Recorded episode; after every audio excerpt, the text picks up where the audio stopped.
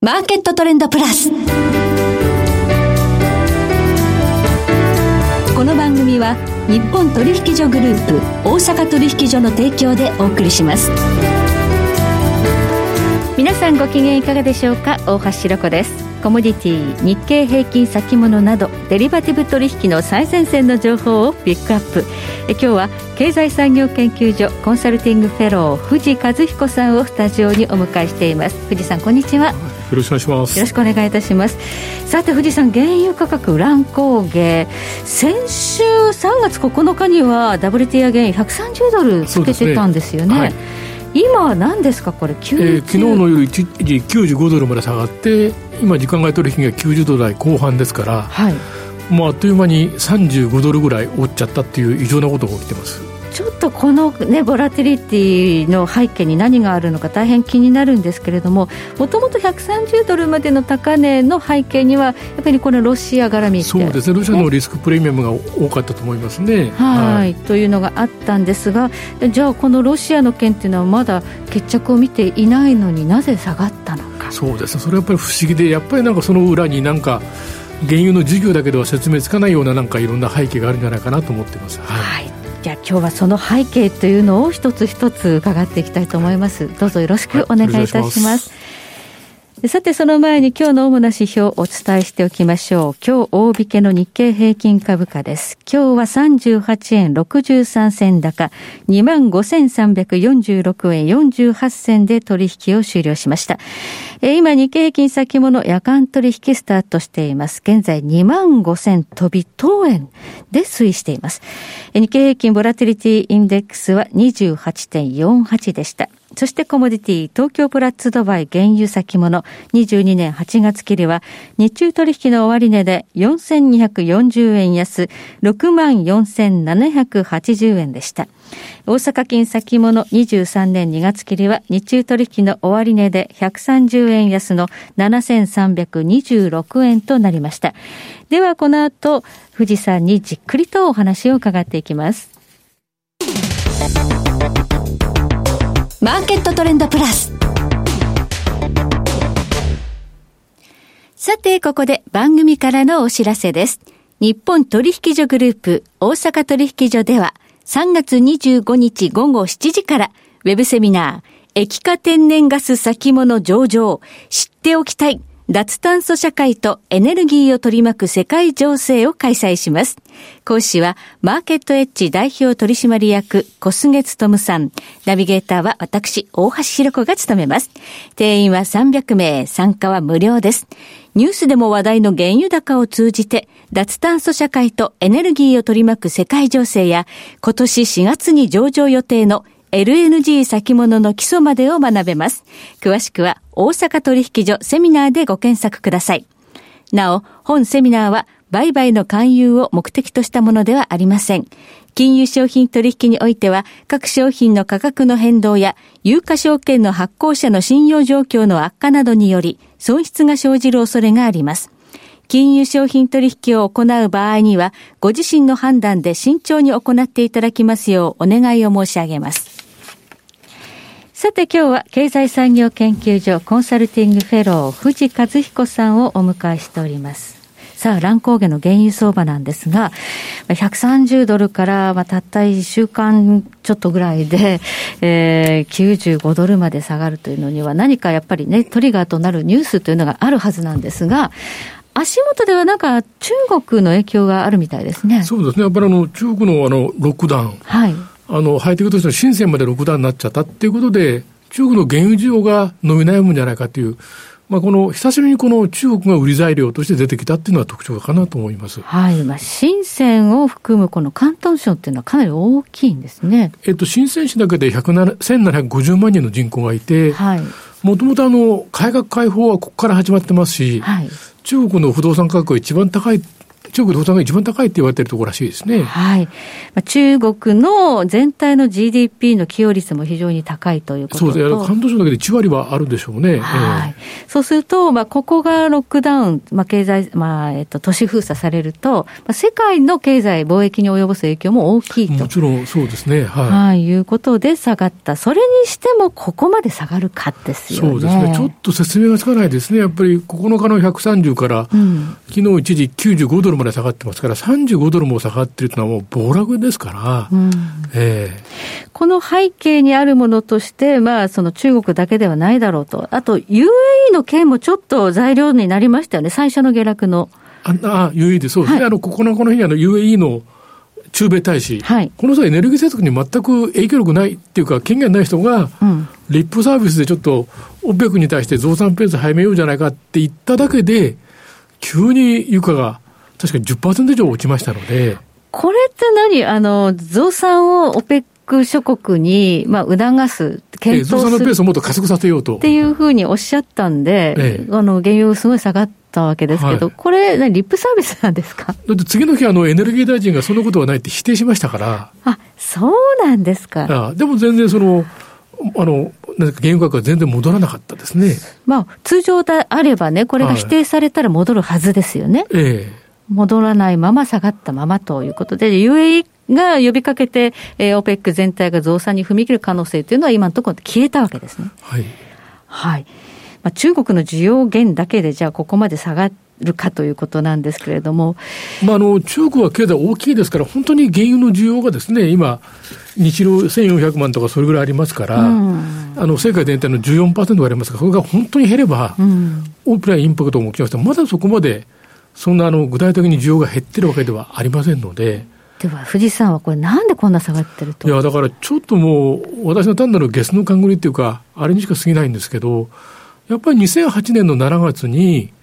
原油価格が147ドルつけた直後に暴落し始めて、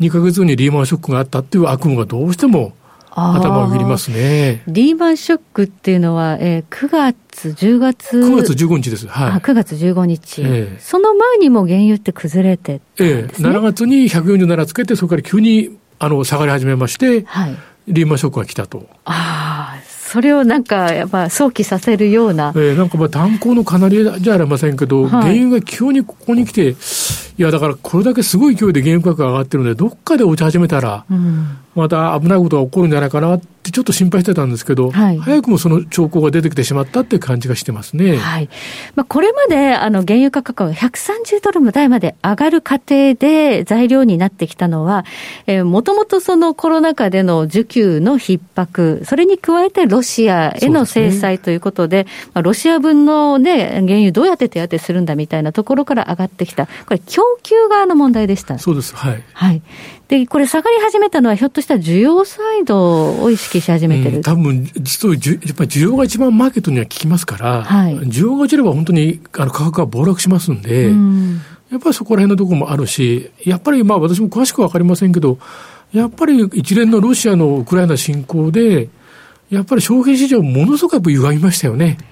歪んだというと、あの、LME のニッケル相場。はい。はい。えー、ショートの部長の方が非常に大損行為だって話はありませんけど、はい。従来ではありえない価格が高騰したもんですから、はい。やっぱり規模の小さい商品市場で相当ストレスがかかってますから、はい、まあそういうこともまあ商品の中ではまあジャイアントの存在の原因ではありますけど、はい、やっぱり原因にも何がしかそういう影響があるんじゃないかなっていう感じはしてますね。なるほど。コモディティ市場ちょっと乱高下で、まあ LM 取引所でね、取引停止とかいうことで、あの、なかなか前代未聞なことが起こっていると。えー、あの、先ほど乱高下って話だと原因は一直線で下がってるんですよね。はい。ほとんど戻ってないんですよね。はい。まあ、そこがちょっと気になりますね。このままどんどん崩れていくようだと、うん、えー、リーマンショックの再来ということも頭をよぎるそうですね。まあ、あの、まあ、リーマンはアメリカでしたけど、やっぱりその大きなその金融市場の変調をどうもその原油が、その兆しとしてなんか表してるんじゃないかなって気がしてしょうがないですね。これもう価格下げ止まって戻るっていう兆候はない、ないんですかね？っていうか少なくともその、はい、先ほどあの、あの、大江さんが需要の話されましたけど、えーはい、供給面でのロシアの状況は一切変わってないんですよね。あはい。で、オペック自身も、その、オペックプラスもその増産のペースを上げるとも言ってないし。言ってないですね。はい、まあ、アメリカはその、イランの核合意のね、あの、再合意を、まあ、急ごうとしていますし、なんかベネズエラにまで歩み寄ってるようですね。そうですね。まあ、まあ、なかなか、まあ、ちょっと本当にあの、恥もプライドも関係なく。自分が制裁した国ですからね。はい。ロシアの原因がなくなるから、その分、長寿争いをするんだっていうことでやってますけど、やっぱりその供給サイドの逼迫感は変わってませんから。これもすぐに出てくるわけじゃない、えー、で、さらにまあ、あの、停戦交渉なんて話も出てますけど、あの、どんどんロシアがウクライナの西部を攻めていくっていうことで、どんどんやっぱりリスクプレミアムはまだ引き続きありますから、そうですね。それでこれだけ床が下がるのは、やっぱり、とんでもなく大きく原油の需要が落ちるというですね、はい予測が背景ないない限りは、やっぱりちょっと説明つかないかなって感じしますね、うん、中国の場合はね、あの都市封鎖、ロックダウンの影響というのがあると思うんですが、まあ、それだけじゃなくて、まあ、この大混乱の中で、明日ですかね、あの、アメリカ FOMC で、はい、えー、今までの大緩和をもう政策転換して、利上げに踏み切ると、ねタイミングとしてはちょっとあまりよろしくない。多分それも多分織り込んでる可能性ありますよね、原因は。はい、あの確かにあの2014年にあの油価が暴落、あ原油価格が下がり始めた時も、やっぱりその、当時のフェドが、はい、FRB があの量的緩和をやめるっていう予測が出てから下がり始めてますから、当然そういう要因もあったと思います。はい、ということで、ちょっとこれ、世界の景気後退につながりかねないようなことが今起こってると。まあ、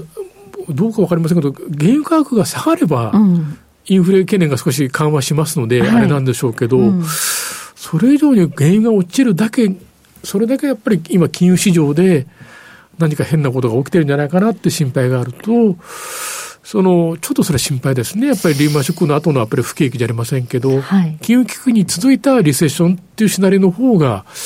ちょっと私は専門ではありませんけど、可能性が高くなってきてるんじゃないかなって気がしますね。ね。あの今回の場合はあの、まあ、世界の金融引き締めに向かうその流れとともに、あの、ロシアの経済制裁というものが同時に行われるわけで、これがどういうふうに世界経済に波及するか、まだ誰も資産しきれてない、えー、で少なくとも既存の金融施設にものすごく大きなストレスがかかっていることは間違いないので、はい、それってあのひびが割れて、底が抜けるってリスクは、多分これまで以上に高くなってんじゃないでしょうかね。ルーブルは紙切れのようになっていますし、はい、まあロシアの株式あるいは国債を持っていたまあ金融機関のストレスって相当大きいですよね。そうですね。まああとやっぱり中国もこれまアメアメリカがこれまでとやってものすごく厳しい顔を見せてますから、はい、中国に対するやっぱり非常にその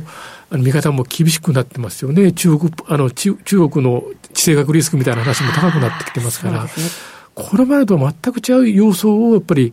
呈してきてる中にあって、原油がいち早くその兆候が出ちゃったんじゃないかなっていう感じがしています、はい、これはまあロシアが発端ではありますが、中国の態度に次第では、中国にも制裁が課せられるリスクっていうのありますしね、はい、もうアメリカは露骨にそれを言ってますもんね。はい、はいでは、本当にその、今ちょっと株式も難聴試合ではありますが、下げ止まっているという状況の中で、原油がここまで下げてきたということに、ちょっと不安というか。ええー、ちょっとまだ根拠ありませんけど、なんかすごく胸騒ぎがします。はい。はい、炭鉱のカナリア的な。はい。はいということでちょっとここからはね皆さんあのリスク管理慎重に行っていただければと思います。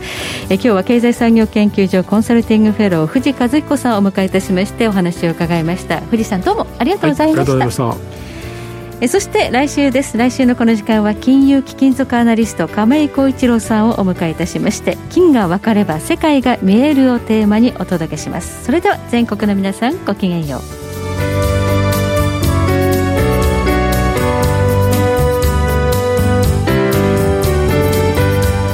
この番組は日本取引所グループ大阪取引所の提供でお送りしました。